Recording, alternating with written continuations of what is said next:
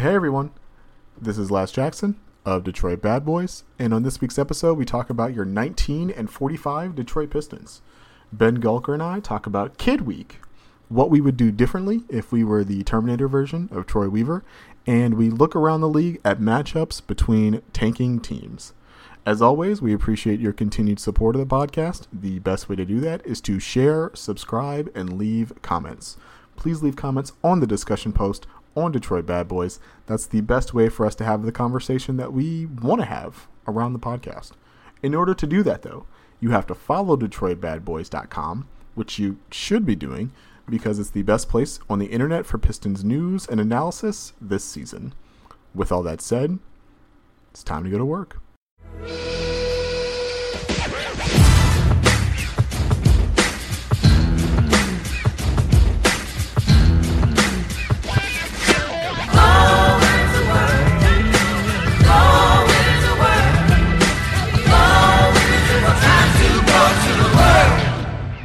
Hello, everyone. Welcome to this week's episode of the Detroit Bad Boys podcast.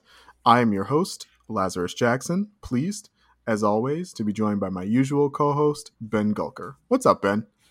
Laz, I'm doing pretty good, man. We got the kids this week, like we've been waiting for for how many months now? So yeah, it, it was pretty fun. I liked it. How are you doing? I'm doing great. Um, it's I was like looking at my uh I was looking at the file names I have for these these podcasts um, earlier when I was like setting up everything pre-show, and we're not normally recording in May because like normally in May the playoffs are happening. Oh yeah, yeah. It says like, oh yeah, this is it's nice to be uh, this this late in the year and still having Pistons basketball to talk about, even if it's not you know like playoff Pistons basketball. but yeah, like you said, it was it's the it was the week of the kids. Uh, we saw the kids mostly against Atlanta, not uh, by the injury list, but by the result, which was a win, which people were very mad about. But we'll get to that not being a bad thing later. Um, and then we saw the kids mostly against Dallas and Charlotte later in the week.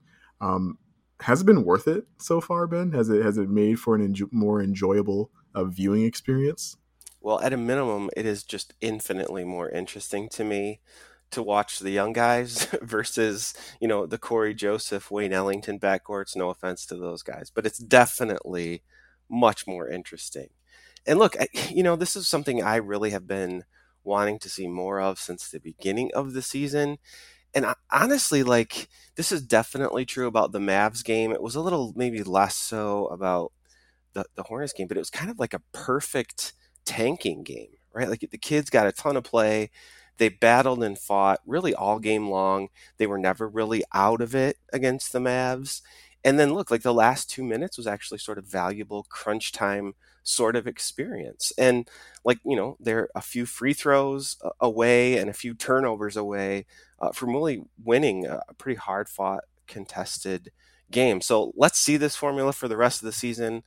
You know, we can shut the vets down. This, yeah, this was a lot of fun and I think valuable experience as well. Yeah, no, totally, totally agree. Um, I, I think it was it was interesting to see the kids close out the game against the Hawks, just because it was interesting to see how they handled having such a large lead. Right? Um, oh yeah, we had, yeah, for sure. We hadn't seen you know um, that level of like you know sustained success, and even if it was like a lot of it was due to the fact that like Atlanta had everybody on their team out, it was still you know like nice to see, uh, especially at home um, but yeah, like the Mavericks game was great. The Hornets game was uh, less great, but they made that comeback, and you had uh, you had you know Killian and Saddiq and uh, Stewart playing better in the fourth quarter than they did in the first half.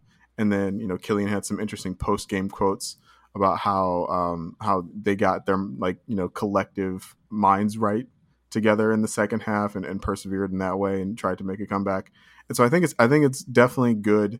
Um, it's definitely more interesting, definitely more entertaining. And I'm right with you. I hope we see more of it as the year comes to a close. There's no reason to play uh, some dudes on the team. We'll get to some guys who should play later, but not not much. But the first guy I wanted to talk about in particular was Isaiah Stewart, and I wanted to talk about him in particular because I want to talk about one thing that he was really doing against Dallas that I was hoping to see more out of him this year, and that's shooting threes. I loved the the pick and pop partnership that he had with Killian down the stretch of that game. Um, he had you know Dwight Powell and Boban Marjanovic out there not really wanting to come out there and guard him, and he was firing away and and making those shots. Scored a career high twenty points uh, against the Mavericks. Um, and then in, the Charlotte game, right, he he got into foul trouble, got a little bit out of rhythm. But like I pointed out, um, you know, the fact that he was so out of uh, sync against Charlotte, uh, and we were all kind of surprised by that, just goes how goes to show like how far he's come in such a short time as a rookie big man that we don't expect him to be out of sync as a 19 year old. Um, but to, to take it back to the Dallas game, Ben, uh, how many how many threes would you like to see Isaiah Stewart take per game the rest of the season? Yeah, I don't know if I love the idea of a quota, but I love the idea that this is a legitimate threat, and it's not just threes, right? Like he's a pick and pop guy from 15 feet all the way out to the three point line, right? And mm-hmm. that's a fantastic weapon, especially as he and Killian get more minutes together. But he's also becoming a little bit dangerous in the pick and roll with Killian as well, right? So you've got in in the one center position, like this one guy, you've got potentially both threats, right? So that makes for a much more versatile pick and roll attack, which I think is super interesting.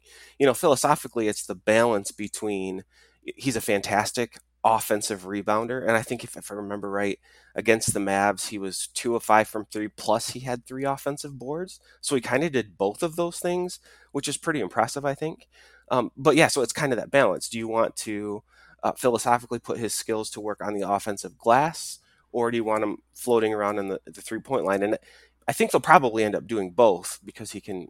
He scored in the post a little bit this week. He scored finishing in the pick and roll, and he finished from um, you know 17 feet out really i guess is, is kind of where he finished this week so yeah i mean i love the idea of him taking assuming he's playing 24 28 minutes a night taking at least a couple threes. And then you know against the mavs I, two for five felt totally appropriate because they were completely in rhythm right? Like that they were they were good open looks and he was knocking them down. So um, you know i don't know if i've got a quota but i love the fact that his versatility is shining through so early in his career. Yeah, I was I was thinking less of a quota and more of like a well, I guess I was thinking a quota just because you know in in the Mavs game he did go 2 for 5, but we haven't seen him be willing to take those threes every night. And I feel like that that balance that you talked about is going to be a very important part of what makes him special in the future, but I feel like I haven't seen that three point emphasis enough at all times this year. So that's uh, yeah. that's why I'm kind of like you know a, a, low quota, but a quota nonetheless of like two a game. Yeah, shoot the ball. I mean, if he's playing 24, 28 minutes a night, shoot the ball. You know, he's gonna he's gonna get open looks. He might as well shoot him. Exactly, and like, uh, and that like you said that the the evenness opens up both halves of it, and I think um that like that's gonna make other guys on the floor better just because um, it, it, it opens up lanes for everybody else when your center is a spacing threat. I'm thinking of like Killian in particular. Actually, let's just let's just move to Killian. So Killian had a weird week. Um, he had 11 assists and two points against the Mavericks, which is like quintessential Killian game at this point. Um, then he had a very interesting, um, again, like two halves of basketball against the Hornets. Um, I, you know, a lot of people were super psyched up for the uh, Killian Lamelo matchup. Um, they had comparable statistical outputs, but Lamelo did his thing in a much more in, in like his Lamelo way, right? Like he did his thing in like a much more uh, highlight worthy way. What, what, did you think of that matchup, Ben? Yeah, I think you summed that up pretty well. I think um, Killian obviously looked much better later in the game. Mm-hmm. Um, you know, I don't know, maybe he psyched himself out a little bit, but he he definitely wasn't sharp in the first half. But they're kind of similar point guard archetypes, right? They're not score first point guards. They do a little bit of everything. They rebound, they pass, and they score when they need to. Um, the matchup, I think, ended up being a little bit underwhelming, honestly. Um, the, you know, they weren't the stars of the show for either team. But yeah, I mean, I think LaMelo is obviously, you know, the more complete player right now. He's a better player right now but he's also got some more interesting players to pass to, I think, which helps some of those highlight reel clips as you talked about. And Miles Bridges was a monster uh, in that game um, as a for example. But yeah, I mean it it it didn't look like you know like two superstar point guards matching up. It looked like two rookie like- point guards who are still very much figuring it out matching up. I think. Yeah, two two 19 year olds playing against Right, one yeah. another. Yeah. No, I mean they're they are going to get compared to each other because they're part of the same draft class for a very long time. But they're uh, and they're similar players because again, like you said, they're they're both tall playmakers. They're both young. They're both exciting with the ball in their hands. But they're also kind of different players, right? Lamelo um, really loves to like race up and down and and get the ball out in transition and make plays that way. He's got the he's got the highlight out, outlet passes that we've seen.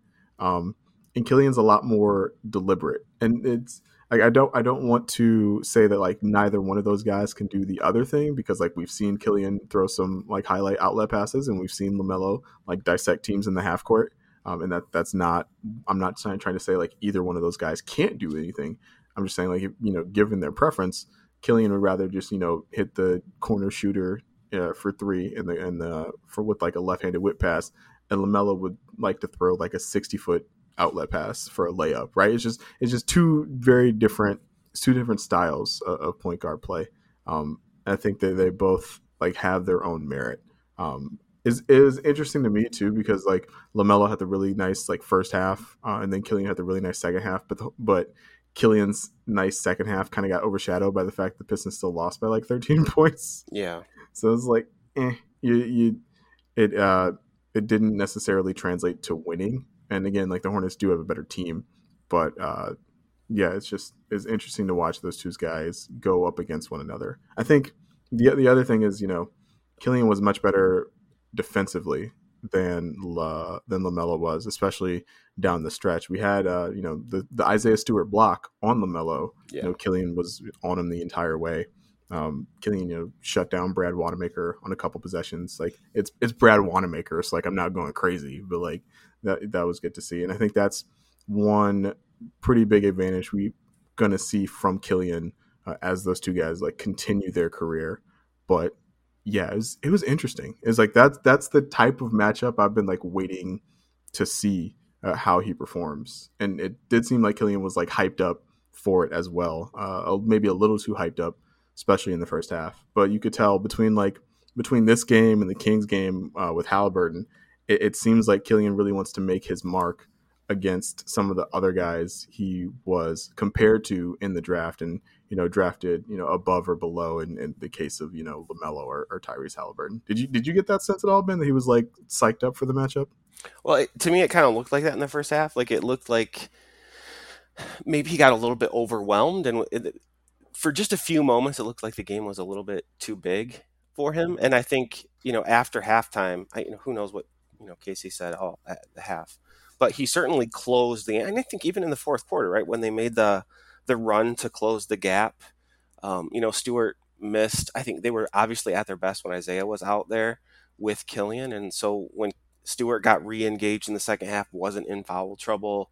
He looked so much more comfortable. So, I mean, you'd have to think like if I were a 19-year-old kid in his situation, that's what I'd be thinking about, right? I think most people would, and I think it's completely understandable. No, absolutely, absolutely.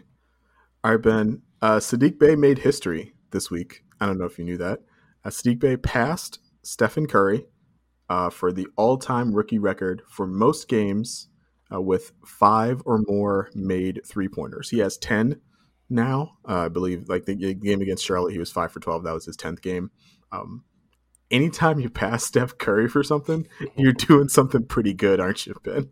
Yeah, you got to love the NBA trivia in today's day and age, right? It's like artificial intelligence linking up, figuring out like all these random stats. In the month of February, with you know two white colored socks and you know three teammates hurt, City Bey is the all-time leading Pistons three-point maker, or something like you know you got to love it. But for sure, I mean, Saddiq's had a fantastic season. Um, in, in all seriousness, and yeah, he he's shoots the ball better than I thought. And if you can, if you can put your name in the same sentence as Steph Curry, like you, you take it. it. No matter how random the stat is, you take it, and you're proud of it.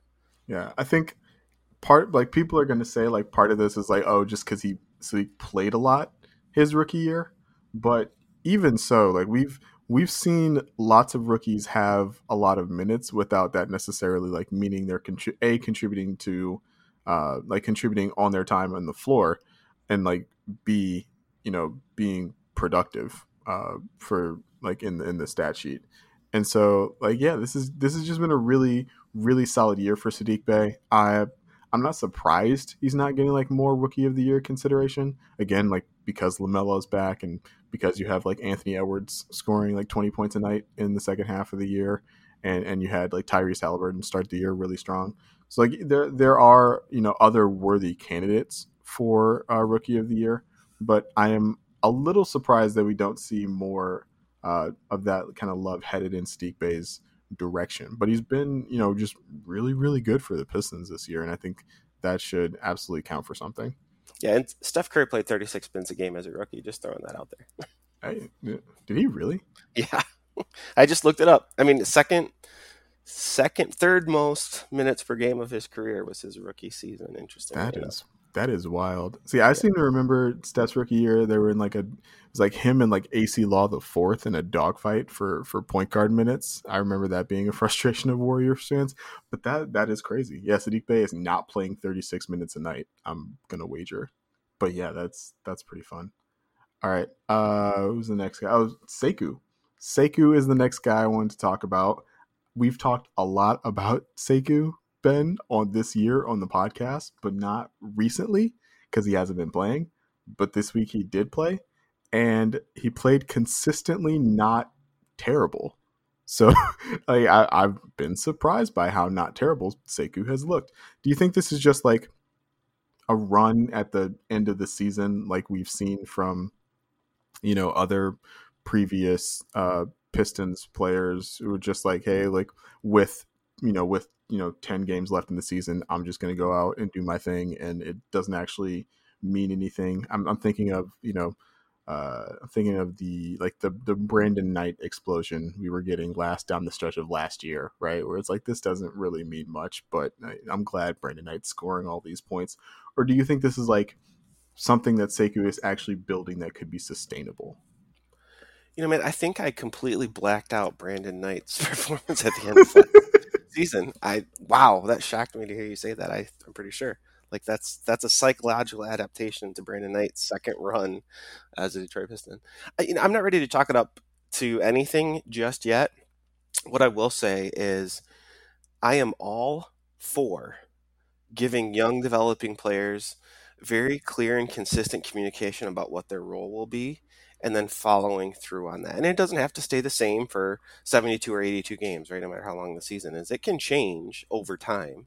But to me, you know, I would say, looking at what he did this week, it's, I think, reasonable to assume based on what we've heard in press conferences that they've communicated to say you're going to go you're going to close the season with a more consistent role and more consistent minutes. And i think that takes pressure off of him right? He doesn't have to worry about when the hook is coming to yank him off for making a mistake.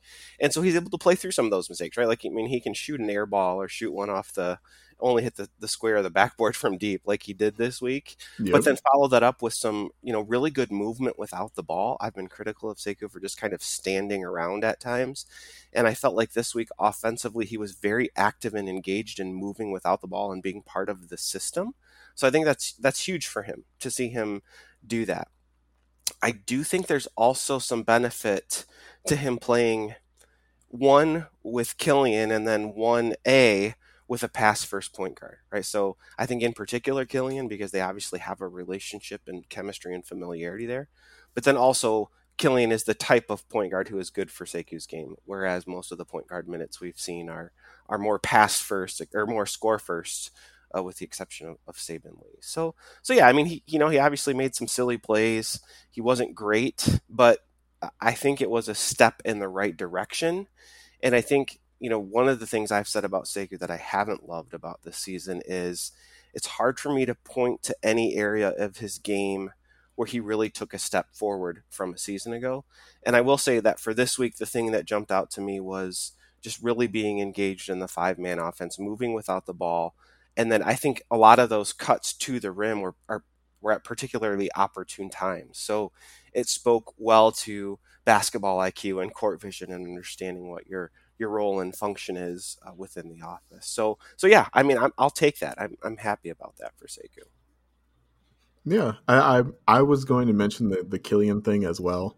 Um, you put it, you know, better than than I could have actually. And the only other thing I will say is that I think like when when Killian hits Sekou for a pass and a cut, and and they get something off of that, it seems that it seems like that kind of like jogs the memory of everybody else on the court, Sekou mm-hmm. included, being like, oh yeah, he can do that. It's like we have to. It's like if he does his baseline cuts, we have to like look for that and feed him.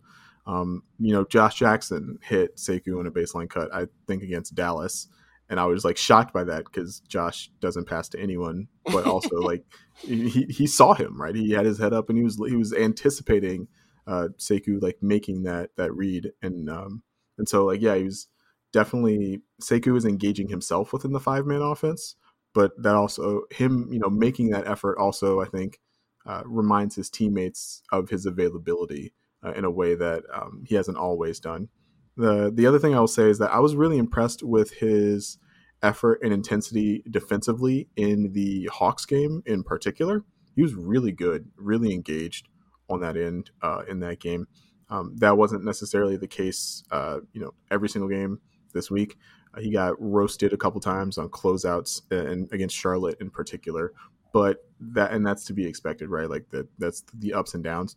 But I do also think like he's been just better than usual on on defense as well, and so that that had, that has me more encouraged um, than the offensive output. Um, if if like if nothing else, if Sekou can just be an active and disruptive on ball defender, um, like that will like that'll uh, make him a like relatively successful NBA player, um, and like that that'll be good. And so like yeah, I'm I'm glad I, I like I miss Jerami Grant a little bit. I'm not gonna lie, but I'm glad I'm glad we get to see Sekou uh, do um, some of what like makes him special uh, this week.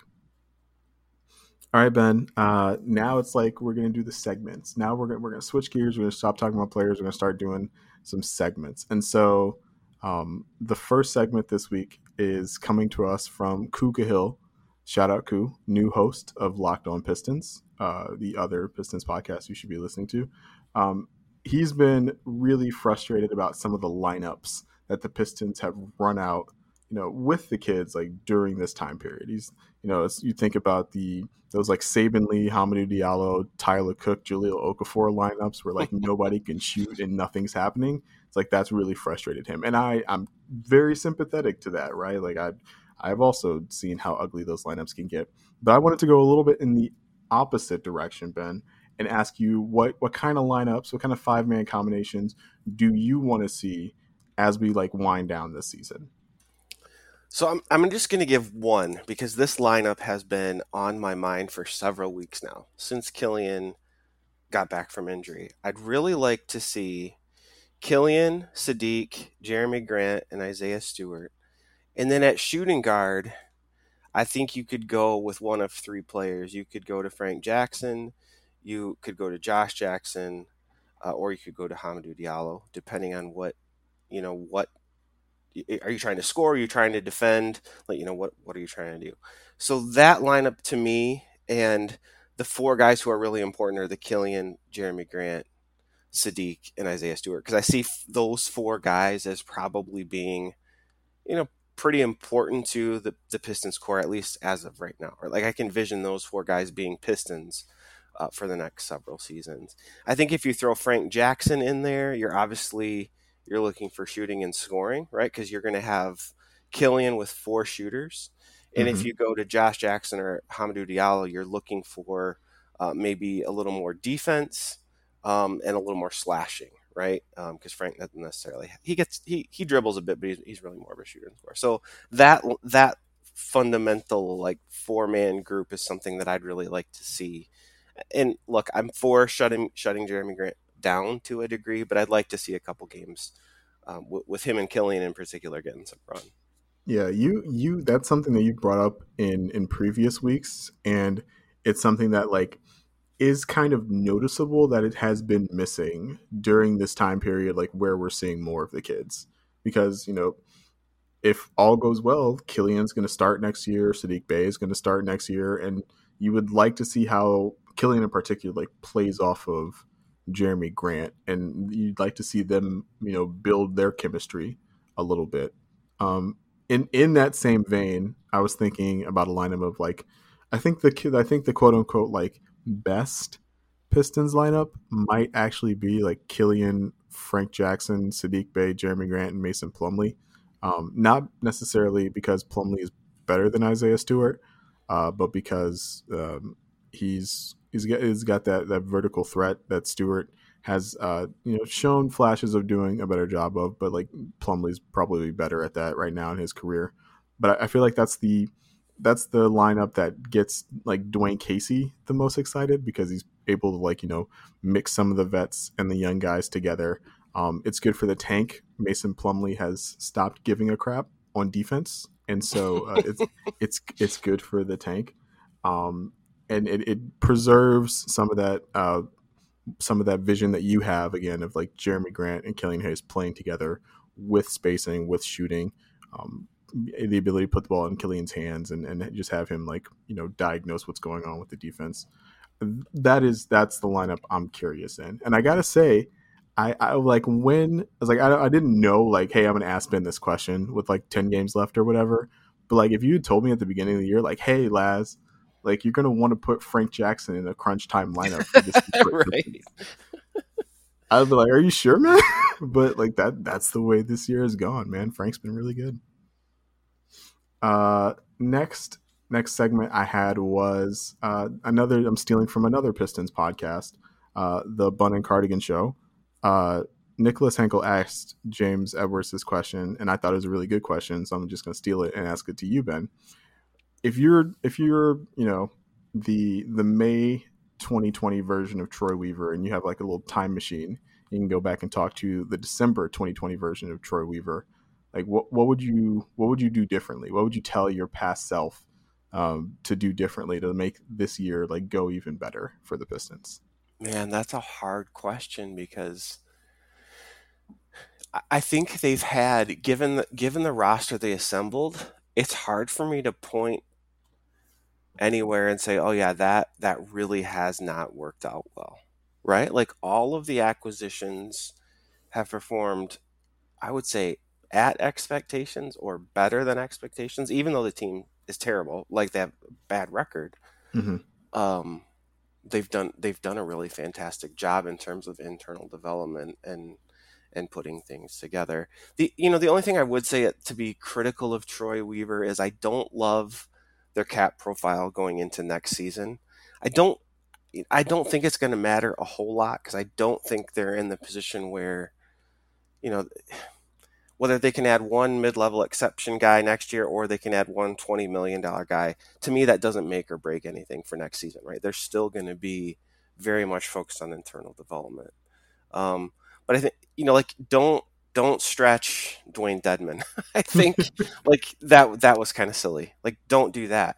But like think about it. Like Frank Jackson has been a total a total knockout of the park. All you know, all all four draft picks, right? Like all four of them have had success with, you know, the exception of Killian's injury, which really set his timetable back. Jerami Grant has developed into a, an incredibly versatile scorer, right? The the vets like the Mason Plumlee, that was the contract I liked the least going into this season. But you know, after a couple months, it sort of sort of started to make some sense why you'd want a, a veteran big who can finish in the pick and roll to pair with Killian Hayes, right? Which hopefully we'll get to see more of uh, next season for sure. So I would say, really, yeah, like don't put yourself in handcuffs if you don't need to. Don't stretch Dedmon, you know, like otherwise I feel like he's very creative and, and done a really good job uh, he didn't overcommit, right? Like nobody's on any big, huge, long term deals. Um, yeah, I, I, I, feel like he did. Uh, I think the outcome of everything has has been very solid. Yeah, I I think it is a, definitely a tribute to Troy Weaver that there's nothing like major, glaring, big, flashing red light that says like, "Hey, like fix me." Right? It, it's really great that there's no uh, like incalculably large mistakes that you can point to in his first year as a GM. There are some small things I would change, right? Um, I I don't remember. I, I think we I, we either heard this from uh, James Edwards on the podcast, or he reported it, or somewhere in there. But uh, like the the four second round picks that the Pistons traded uh, with Luke Kennard to the Clippers for the pick that became Saddiq Bey was like part of a penalty for not getting the cap stuff exactly right or something. And so I would, you know, just tell them to, you know, if I was, you know, the past version of Troy Weaver, like, don't screw up the cap thing that makes us throw in like two extra second round picks. It's like, because we could probably use those later. And then um, it's like, don't play Killian against Milwaukee in December. Right.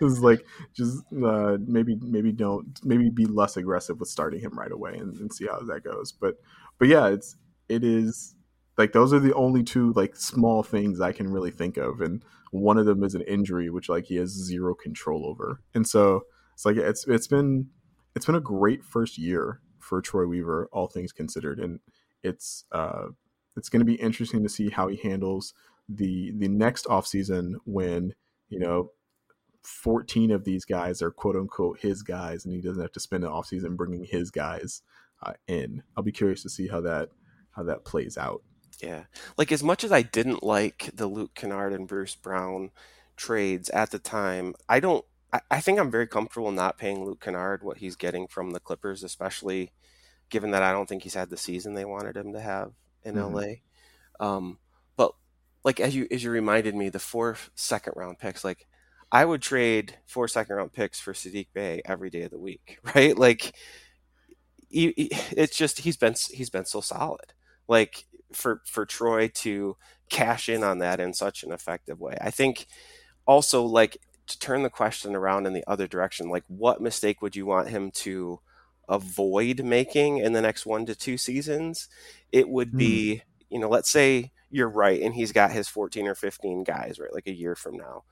I I want to make sure he doesn't make the mistake of getting overcommitted to a guy because it's one of his guys, even though that guy didn't pan out, right? So like, um, maybe Hamidou Diallo is is the first crack at this. Like he's got to get that contract right, mm-hmm. in in my opinion, right? And we talked about Hami a couple weeks ago about you know what some of his limitations are and, and that kind of thing. So I don't get the sense that he's going to be overly sentimental based on the way that he turned over the the entire roster essentially in a week. Um, but moving forward, that might be something I, would want to tell him if I could whisper in his ear. Yeah, the that's a the the the future question. Like you know, what what would you tell future Troy Weaver not to do?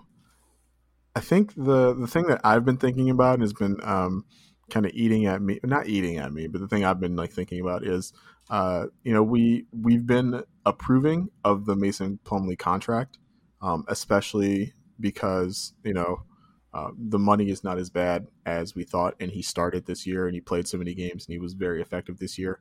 Um, I would say, you know, with the growth of Isaiah Stewart right away, I would probably like trade that contract sooner rather yeah. than later, just because you don't you you don't really know like what's going to happen in the next two years with Mason Plumlee, and you all and you want to dedicate as much you know playing time and, and growth potential as possible to Isaiah Stewart.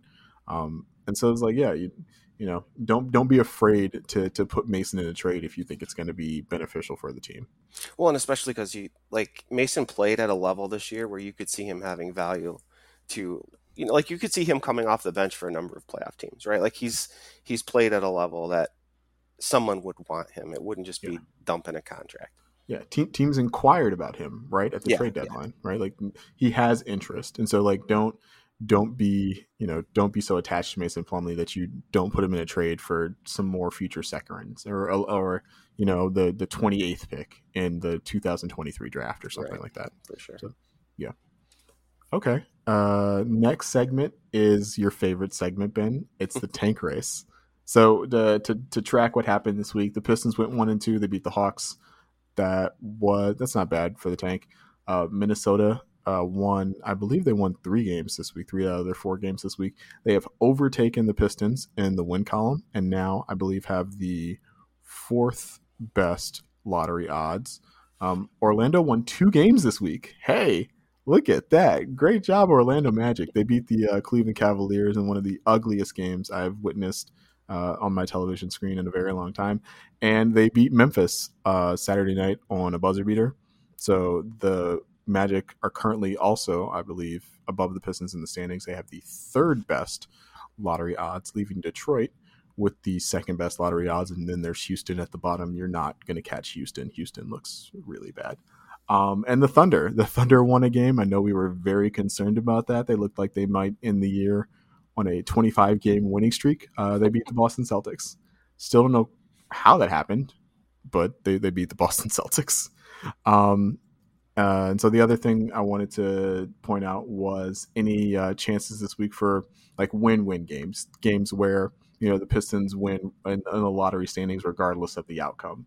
Um, you know, obviously the Pistons play the Magic. It would help. It'd be helpful to lose that game from a lottery perspective, but that's not a win-win game.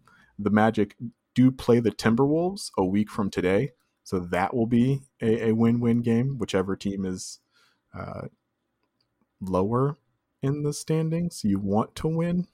I think, yeah, I think that's what I meant to say. And uh, and then it's not really that good looking for our Pistons, right? The there's not a lot of teams, uh, there's not a lot of games uh, with the you know low tier teams in the league playing each other. The closest I got was the Thunder and the Kings. The Kings, I believe, are like the uh, ninth, eighth or ninth best uh, lottery odds right now and they the Thunder and the Kings play each other three times between wow. now and the end of the season, and so hopefully that's a chance for the Thunder to win some games uh, and even put their lottery odds in a more uh, even place, like relative to where they would have been had they decided not to play all their guys. Um, so yeah, Ben, you know, w- ending the week with the second best lottery odds, despite winning winning a game that the Pistons like weren't projected to win. Like that that, that feels pretty good, right? Yeah, it feels great. I was worried a week ago. I feel like I was a little bit worried, maybe it was two weeks ago. All the Sundays kind of blur together in, in 2021. But yeah, I mean that's fantastic, and and it was a good week for the tank, and I had fun watching the team this this week. So it was a, it was definitely a win win from that perspective. No, absolutely. All right, the Pistons annoying thing that is annoying me this week. It's a very it's a very minor thing this week. I think reflective of the entertainment value of the games we watched. It's a very minor thing, but uh, I don't love these Saddiq Bey uh, at power forward lineups with or without Jerami Grant like on the team or uh, in the game. Sorry, uh, I don't think that's like Saddiq's NBA destiny. And between Tyler Cook, Sekou, uh, you know, Isaiah Stewart at the four, you know, Jahlil Okafor, Isaiah Stewart lineups. I, I don't think you you have to play Sadiq at the uh, at the power forward spot as much as Dwane Casey um, has over the last week or so. I mean, heck, like you could play Deividas Sirvydis at the four at this point. He looks solid enough to be, you know, a a tall wing that you that you throw out there at the at the four um, without like a real problem. So like, yeah, that's that's it. Like that's not the, that's not the biggest concern in the world, but uh, that that was the thing that was annoying me this week. What'd you think of that, Ben? I think that's yeah. I, I wasn't too too peeved about anything this week. I will say to to make a real reach here. I don't like how much I like Frank Jackson's hair. It is absolutely amazing, and I don't like how much better his hair is than mine right now because I've I, I took a picture. I'm going to post it later.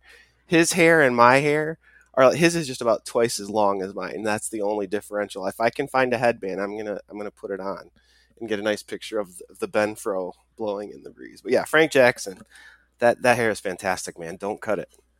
So okay, if so, if we were to perhaps you know over the course of time double the amount of hair you had somehow, do you think that would result in an improvement in your game like it has for Frank Jackson? I mean, the only thing that's going to improve my game right now is a time machine, my friend. It is. I am. Uh, I have aged like milk in that respect. uh, you're being too harsh on yourself. I could still play. I, you know, I could probably still play a mean game of horse. You give me a week in the gym to get the jump shot back, and I could probably still be all right. But that's about it. Uh, all right, Ben. The uh, Pistons play the Magic on Monday again. That is a, a must-lose game for the Pistons. We're all very aware of that. Uh, they play the Hornets again on Tuesday, the second game of a back to back. Be real curious to see uh, what the rosters look like for that game. Uh, they play the Grizzlies on Thursday. Uh, Memphis still fighting for playoff seeding in the Western Conference. Uh, that should be a, a, relatively like normal game for Memphis. Memphis did just lose to Orlando though, so uh, anything is possible. And then the Pistons play the 76ers in Philadelphia on Saturday. That is their last road game of the season. I believe they close the season with four straight home games after that. And then they play the Bulls on Sunday uh, at home. Bulls a week, a week from today. Bulls are also like kind of out of the play-in. I think they're they still would like to be in the play-in, but um, they're not. They're like three games back, and Zach LaVine hasn't returned to the lineup yet. He should be back, I believe, by this Sunday. But uh, so they still should like have Zach LaVine against the Pistons. But I don't know like, if if it doesn't look good for them from a playoffs perspective. Um, I don't know like how much basketball he's going to be playing honestly uh, on Sunday. And so, like, yeah, what do, what do you think this week looks like for the tank, Ben? Yeah, I'm a little worried about the Philly game. I think it's possible they might rest some guys, so we'll have to keep an eye on that one. I'm a little worried about the Chicago game, and you just covered the reasons why. Um, I would be worried about the Hornets game, and when I say worried, I mean worried about winning. so let's be clear. yeah, we're, we're, all on the same page. Okay. Um, I would be worried about the Hornets game, except for the back-to-back situation, right? So I mean, this team is gonna they're gonna win a game. They they manage to win a game somehow every week when the schedule doesn't look great for them. Um, I just don't know which one. I did see, however, um, I forget who who tweeted it out, but they tweeted the top five most difficult schedules and the top five easiest schedules, and Detroit was fourth on the list of easiest schedules, which kind of surprised me a little bit. I think that must have something to do with home court advantage somehow, because I don't know, it doesn't eyeballing it, it doesn't look that easy to me. But I, I think they're going to win a game, and we'll be surprised who it is. Can't predict it ahead of time. Yeah, I, I agree with you. Uh, this is what one, two, three, four, five games. They're probably going to win one of these games. It just can't be the Magic game, and it should and it you you would like it to not be the Bulls game. Like you could handle that being the win, but you'd like it to to not be. Like if they if they could win that game against the Grizzlies somehow, like sure, I would absolutely take that. Um, my guess is that uh, the team will play the kids against the Magic, and then they'll bring out the vets on the back to back against the Hornets. Um, oh, the Hornets are yeah. yeah. Hornets are still good enough to win, even if you play the vets. Um, the Hornets are still, you know, riding that that ten game winning streak or whatever they played in March uh, with the veterans and, and managed to lose the Hornets still. And so, like that, that is my prediction for this week. They they do all kids against Orlando, roll out like 10 guys and try to lose that game and then uh, play a, a, real NBA game uh, against the Hornets. All right, Ben, this is a good episode, man. Let the, let the people know where they can find you, where they can find that picture of your your glorious Frank Jackson mane. I even figured out a way to turn it into like a GIF, so you can see the wind blowing the the Goldilocks. Oh, that's going to be face, glorious. Yeah. At Bigar Gulker on Twitter. You know what, Les? I think I might be interested in the Dallas Mavs. You want to know why? I got four why? reasons. Yeah. One, Tim Hardaway Jr., who actually torched the Pistons this week, right? Michigan alum. Then you've got his former Michigan teammate, Trey Burke, who had a resurrection of his career in the bubble, right? Then you've got my boy, Boban, who also got some minutes against the Pistons and had like a flat footed dunk. And they've got Rick Carlisle, former Pistons connection there as well. They're an underdog, right? Like, will they even stay in the playoff picture? Time will tell about that. I think they probably will. They're up nine games over 500 now. But I could see myself cheering for a team like Dallas with all those connections being a playoff spoiler in the first round. That might be kind of fun. Yeah, I, I could see that. Uh, they will be a lower seeded playoff team, most likely. And so you, you feel better about rooting for them uh, in a series against, like, you know, Utah or, or Phoenix um, rather than like uh, like hey I'm gonna root for I'm gonna root for the Lakers in the Denver Lakers series right? Like that that feels a lot better uh, from an underdog like Detroit alignment perspective. So I, I get that. I respect that. You're you're right Ben. I need to pick my uh, playoff team that I'm gonna rationally root for. I haven't done that yet. I need to go back through the uh, the list of teams in the Western Conference and decide. That that can be my my homework for myself this week. Yeah, I, it's going to be hard for me to pull against Phoenix, right? Because they are already sort of an underdog success story. So I will say it will be, if it ends up being like the Dallas Phoenix matchup, I'll feel, I'll have fun watching that series. I guess is the way I'll approach it. Yeah, exactly. Uh, as always, you can find me on Twitter at Last Chance. That's at L A Z C H A N C E. I guess my my closing thing was you guys know I am not a Lions fan. I am a reformed uh, Lions fan. I have embraced the uh, the I don't know, like the the window of joy that not rooting for the Lions every Sunday like gives me. But I, I will say I do still keep track of the team, if for no other reason than that's all my stepdad talks about, and I need to talk about him. I need to talk about stuff with him. Um, but that said, the the Pride of Detroit crew uh, over at our, our, sister site, the Lion site on SB Nation, they did a, an amazing job of coverage from like every angle imaginable on the NFL draft this weekend. I was stunned by the the just the rapidity and the depth uh, of their coverage. And so I, I, know there's probably a big. I'm guessing there's a big like Lions Pistons cross section of, of the of the listeners. Absolutely go check out them and what they did for the NFL draft. Please do that. The Lions draft well. I also take joy in not watching them anymore. But did they have a good draft? Maybe maybe. I don't. I don't know. They they didn't do what I would have done, but I don't watch football all that much, so yeah. I could be wrong. Fair enough. Yeah. Uh, yeah. So follow them on Twitter. Uh, go to their website, the Pride of uh, Detroit, prideofdetroit.com. Go to our website, DetroitBadBoys.com. Follow us on Twitter at Detroit Bad Boys. Thank you for listening to the Detroit Bad Boys podcast, and we will talk to you next week. See ya.